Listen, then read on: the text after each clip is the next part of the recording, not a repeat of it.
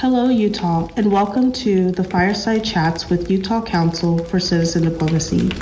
My name is Dion Saxby, and I am the Events and Outreach Director here at UCCD. These fireside chats are short conversations with individuals and diplomats from around the world. We hope that these conversations will light a fire in you to also make the global and local impact. This episode is a pre recorded interview with Ruchika Tulshyan on the pronunciation of names. Thanks so much for having me, Dion. I'm Ruchika Tulshyan. I'm a former uh, business journalist, um, and now I run an inclusion strategy practice uh, based out here in Seattle, which is where I live with my family. I'm originally from Singapore, and um, I write for the New York Times and uh, Harvard Business Review on inclusion, work cultures of belonging, and it's it's really it feels like um, you know the the honor of my life that I get to uh, have a book come out next February, uh, February 8th, 2022, called Inclusion on Purpose, as you mentioned.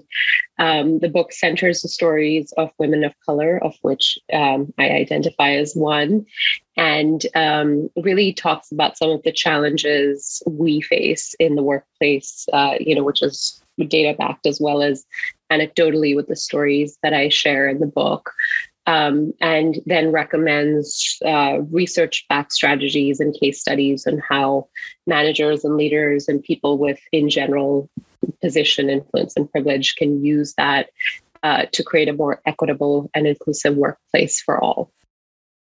So, our topic today is the pronunciation of names. Um, for individuals who are listening to this, what would you say is the most important reason that pronouncing names is talked about, but then also what does that do to individuals' well being?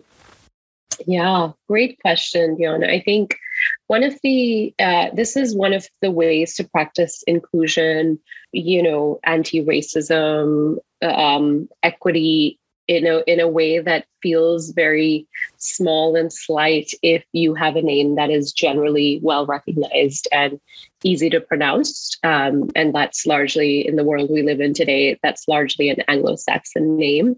And uh, so it may seem like a small, you know, no big deal. Oh, if I get someone's name wrong, it's not a big deal. I don't really have to make the effort. And I would argue that as someone with a lesser recognized name and uh, quite uncommon in, you know, in the Western world, I have found that, you know, having my name mispronounced and deliberately mispronounced in the sense that people understand that they're pronouncing it wrongly, but they don't feel that it's necessary for them to learn how to correct themselves or practice it or even ask um, you know how to pronounce it correctly. Um, it can have a really negative impact both on in term you know both on me personally just in terms of my feelings of belonging my feelings of safety my feeling like I'm one of the team, one of the group, especially in the workplace. But you know, more longer term research has found that it can be really damaging, especially to younger children, um, especially school age children as they're coming up the K to 12 system. It really having your names, having your name repeatedly mispronounced, you know, can cause feelings of isolation, uh, lack of belonging. It can even, you know, create, uh, you know, quote unquote, an identity crisis in some way where you feel like, uh, you know, you feel rejected, but also like you want to reject your culture of origin. So it can create those feelings of displacement. So um, across the board, uh, for a variety of reasons, you know, names matter, and we must make the time to practice practice them and get them correct.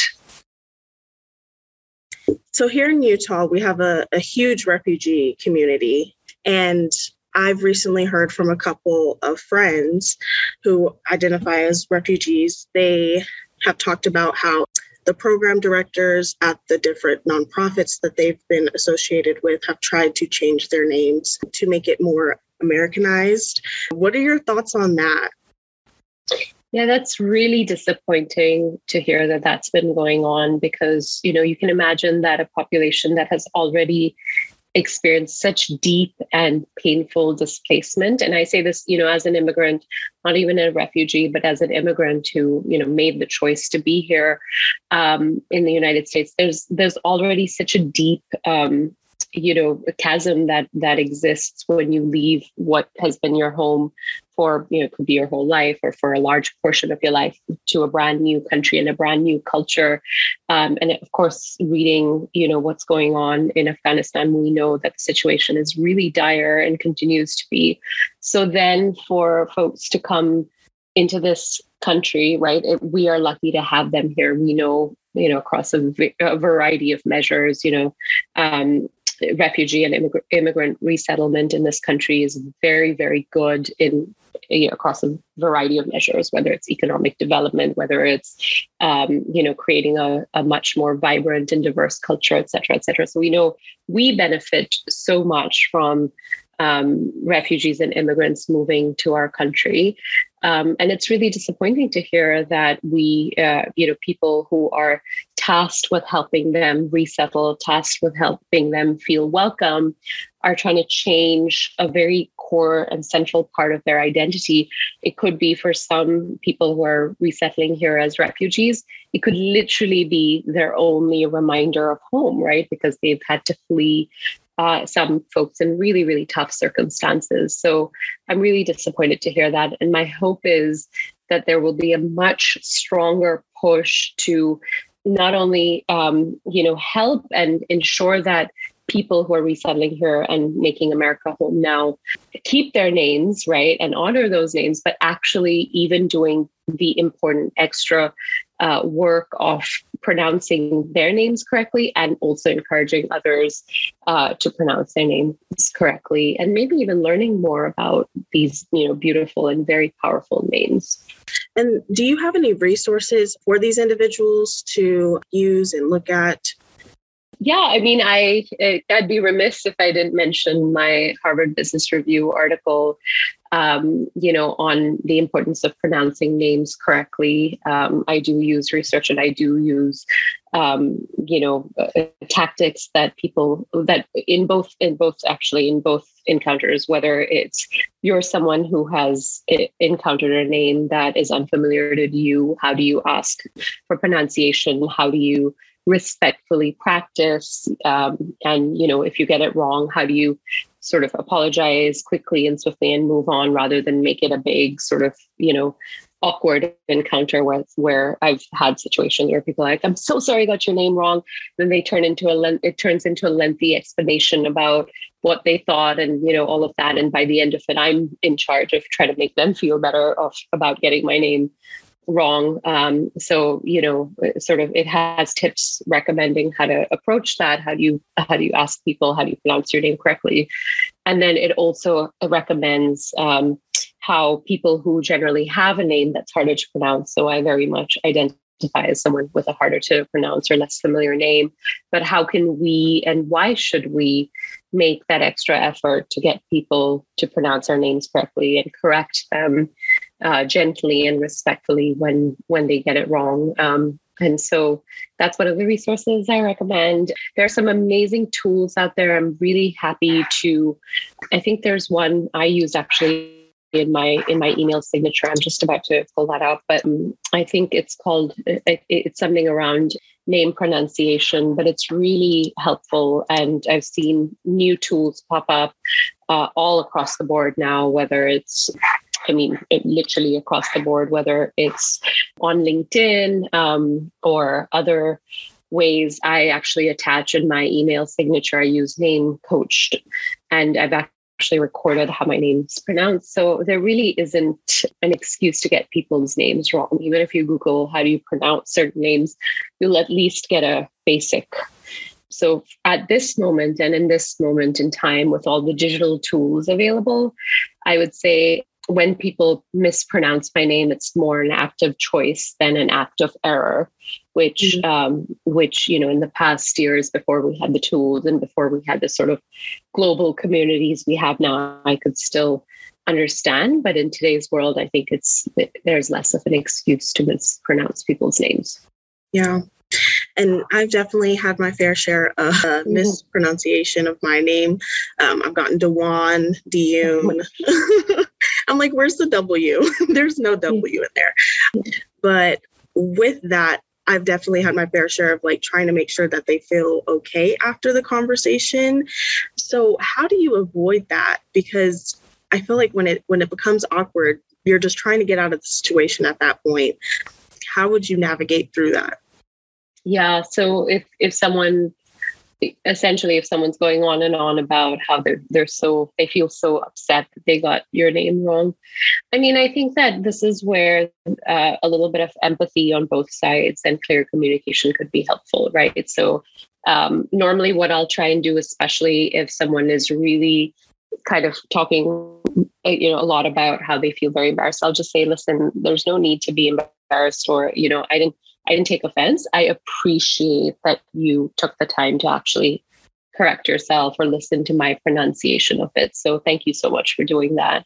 And I think in those encounters, trying to nip it in the bud and keep on moving is the way that I found to be really useful for people who've heard this or who, who are listening to this podcast.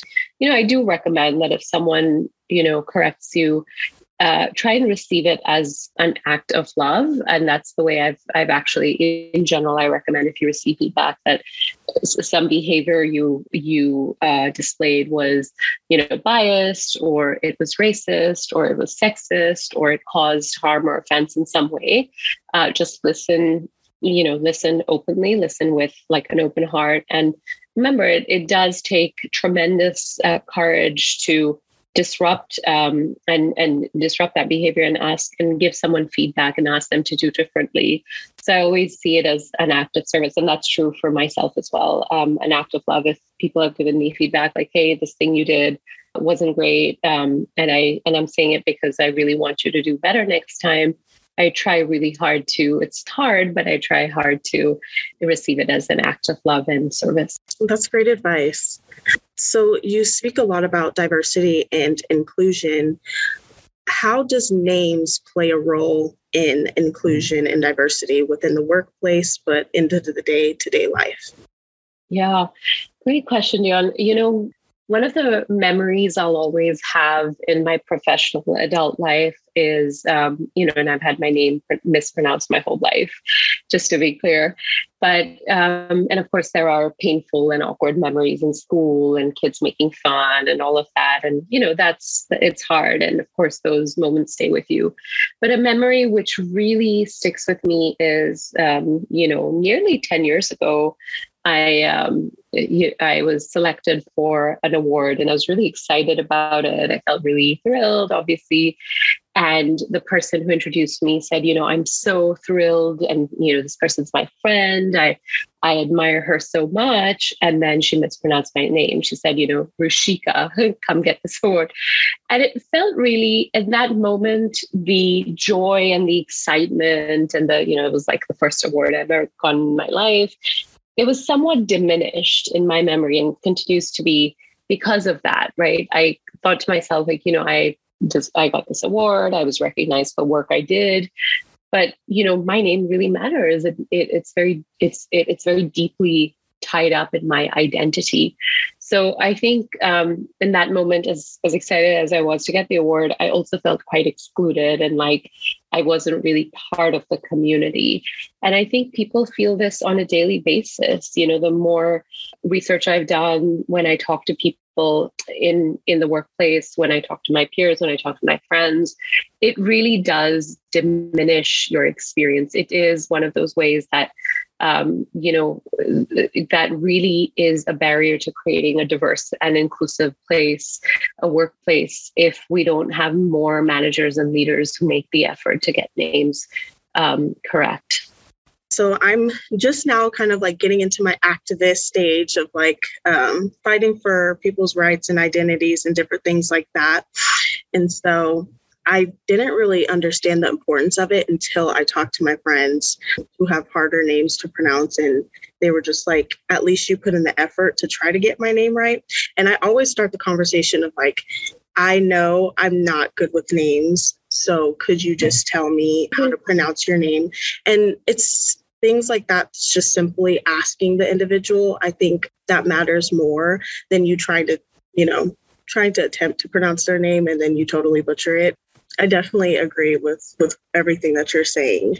So I read. Oh, you, Dion. I mean, I I think that as a as a you know, the earlier we start our activism, the better it is. And I think what happens also is, is when we um, you know, set that boundary and we reinforce that no, hey, our name does matter we also give others permission who may be more reluctant for a variety of reasons. Um, but we give them permission also to do the mm-hmm. same for them for themselves. So you'll start to see this knock-on effect. I certainly see it. You know i'll be in a meeting where someone will mispronounce my name and i'll say no it's ruchika. I'll say it again. And then later on i've i've had you know people come to me and actually send me an email or check in with me later and say hey it was really amazing how you did that. And it reminded me that I too need to get better at when people mispronounce my name or, you know, when they, um, you know, when they don't use the correct pronouns for me. So there, it's like an act of resistance in some way that really has a knock-on effect which is which is pretty amazing to see as well even though in the moment it can be a bit uncomfortable and certainly in the beginning as an immigrant as someone who was raised in a culture where you didn't really you know, where you certainly didn't disrupt authority in quite the same way. Like if someone's your manager or leader, you wouldn't mm-hmm. say, "Hey, no, like you're getting my name wrong." But so it took a while, and and sometimes there's still a little bit of like hesitation, and I push past that because I know that it will make a difference for those coming up behind me as well. That's good to know because I definitely um, feel like even just getting coffee and someone and they say my name and I'm like, Hush. I'm just going to walk out, just get my coffee and just walk out. I know it's for me. But I didn't think about like that the after effect it has on that individual like, oh, maybe I should actually try to pronounce individuals' names yeah. right. Or if I don't think I said it right, to kind of ask them, how do you pronounce your name? Yeah. And there's been a change in my own thinking as well. Like I think about when I used to get coffee in the past. Um, one of my friends, Shefali Kulkarni, when we were in grad school, wrote an amazing article about how uh, you know everyone has a coffee name, a Starbucks name. You know, if they have a a name that's easily uh, butchered or mispronounced. And I remember back in the day, my Starbucks name um, was, you know, like Rachel or something like that. And it was something that would not be tied with my identity. I'd be like, oh, what's an Anglo Saxon sounding name that like people are not going to get wrong? And now when, you know, when I'm in a rush or whatever it is, I, I may not make the, you know, I may not have the energy to go through like this is how my name's said this is how it's spelled and you know it's like a seven letter name. But i i won't change it to something that's anglo-saxon. I'll either say my name is r like the initial or I'll say it's Ria, which is like a shorter version of my name, but it's also it also has its origins in Sanskrit, the way my actual name Ruchika does. So that's a change that I've had to where in the past there was a little bit of like, oh, I must conform in every situation. I must come up with an easier way to say my name or a name that's more palatable to other people. Mm-hmm. And now even even like even when I'm in a rush and I don't have the time to really go through like, no, this is how my name is said and pronounced and spelt and all of that. I won't do something that feels like I must conform to the existing norms, right? And I and I I like that. I, I feel I feel glad that that's the change I've made in the last few years. Um, so I recently read an article about a British teenager who is the CEO and founder of Special Name. She designed a business around helping Chinese parents name their children culturally appropriate English names to help with the language barriers. Um, so I think she was seeing a pattern of like somebody from China naming their child Rolex and not knowing what that actually meant um, in America and different things like that. So I don't know. I feel like I have mi- mixed feelings about this, um, especially because the individual is a British white individual. And so, what are your thoughts on that? And do you think it's oh. appropriate for her to have that role or position? Um, no, I think that is that actually is um, you know, it feels like quite a racist act. And I think it's um, unfortunately in, in over the years, I've met people who are like accent coaches where they, you know, I remember LinkedIn, on LinkedIn a few years ago, someone tried to connect with me and was like, oh, I'm an accent coach. I can help, I help immigrants change their accent so that it's much more easier for them to navigate in America. And I and I understand like there's there are a couple of ways of approaching it. At the end of the day, when you ask people to change as individuals, right, especially people who are underrepresented and underestimated, what you're saying is the existing norms of whiteness, of patriarchy, of all of those sort of norms, heteronormativity, that's the right way to do things. And other people coming in bringing their cultural heritage their way of doing things is the wrong way. Think you're already like perpetuating that idea by doing that. The other thing you're doing is you're also you're not acknowledging or you're not trying to fix the systemic issues. Like what is it systemically that prevents people with um, you know non-anglo-saxon names from getting ahead? I mean there was a study done there are studies done all over the world where names that are not anglo-saxon um, on job resumes literally identical experience um, as someone with an Anglo-Saxon name will get discriminated, right? Whether that's um, a Muslim sounding name in study done in France, there's studies done in Canada, there are studies done in the United States that more ethnically sounding Asian and African American names are less likely to get callbacks for a job interview. So we know like that racism really does materially impact someone's life.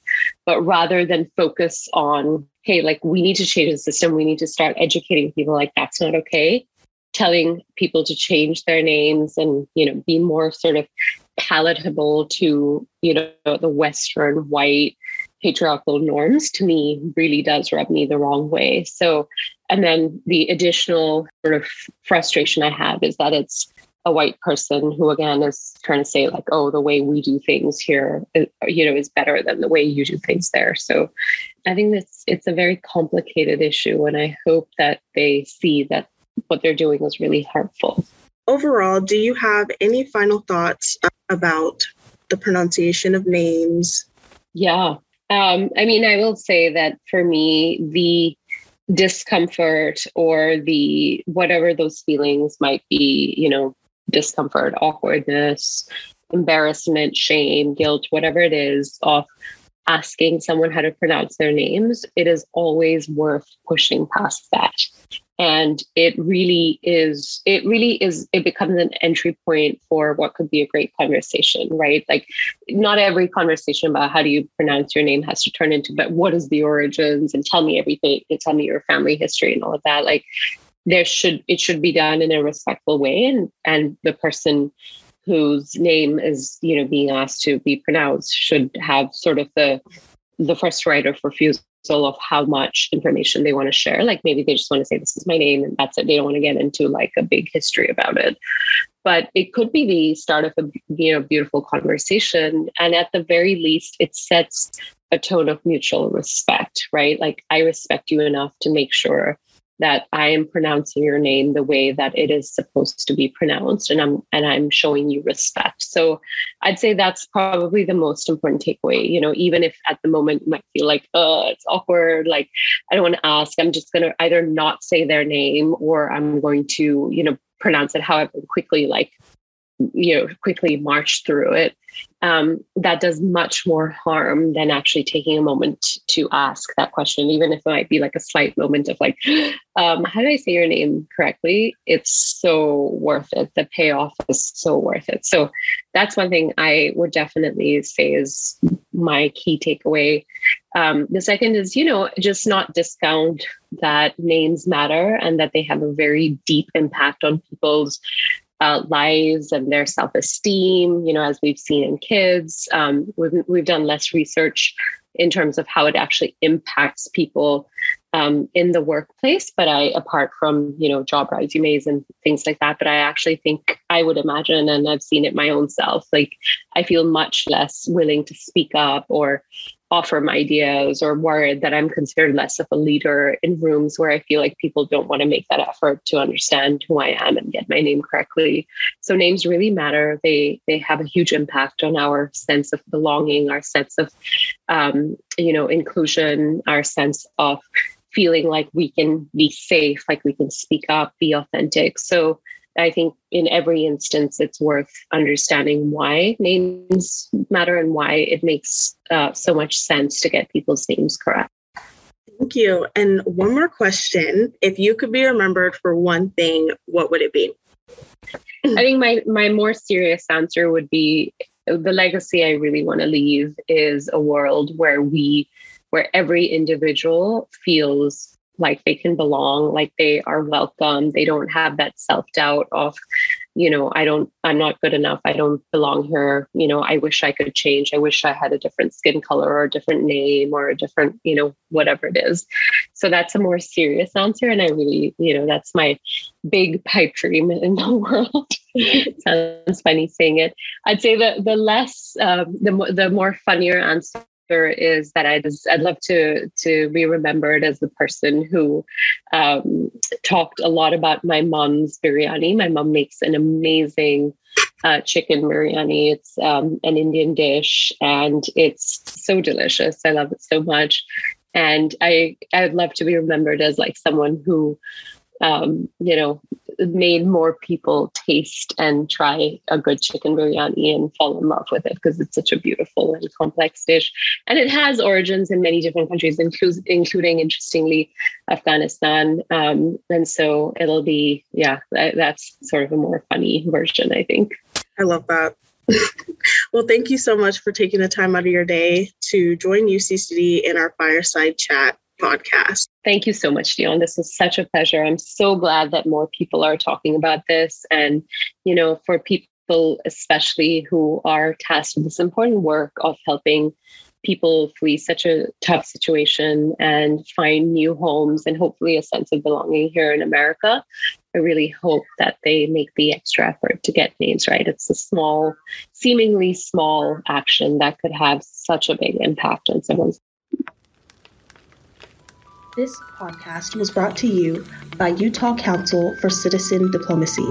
Thank you for listening. As your host, Dion Saxby, it is a pleasure, and we hope to see you at the next Fireside Chat.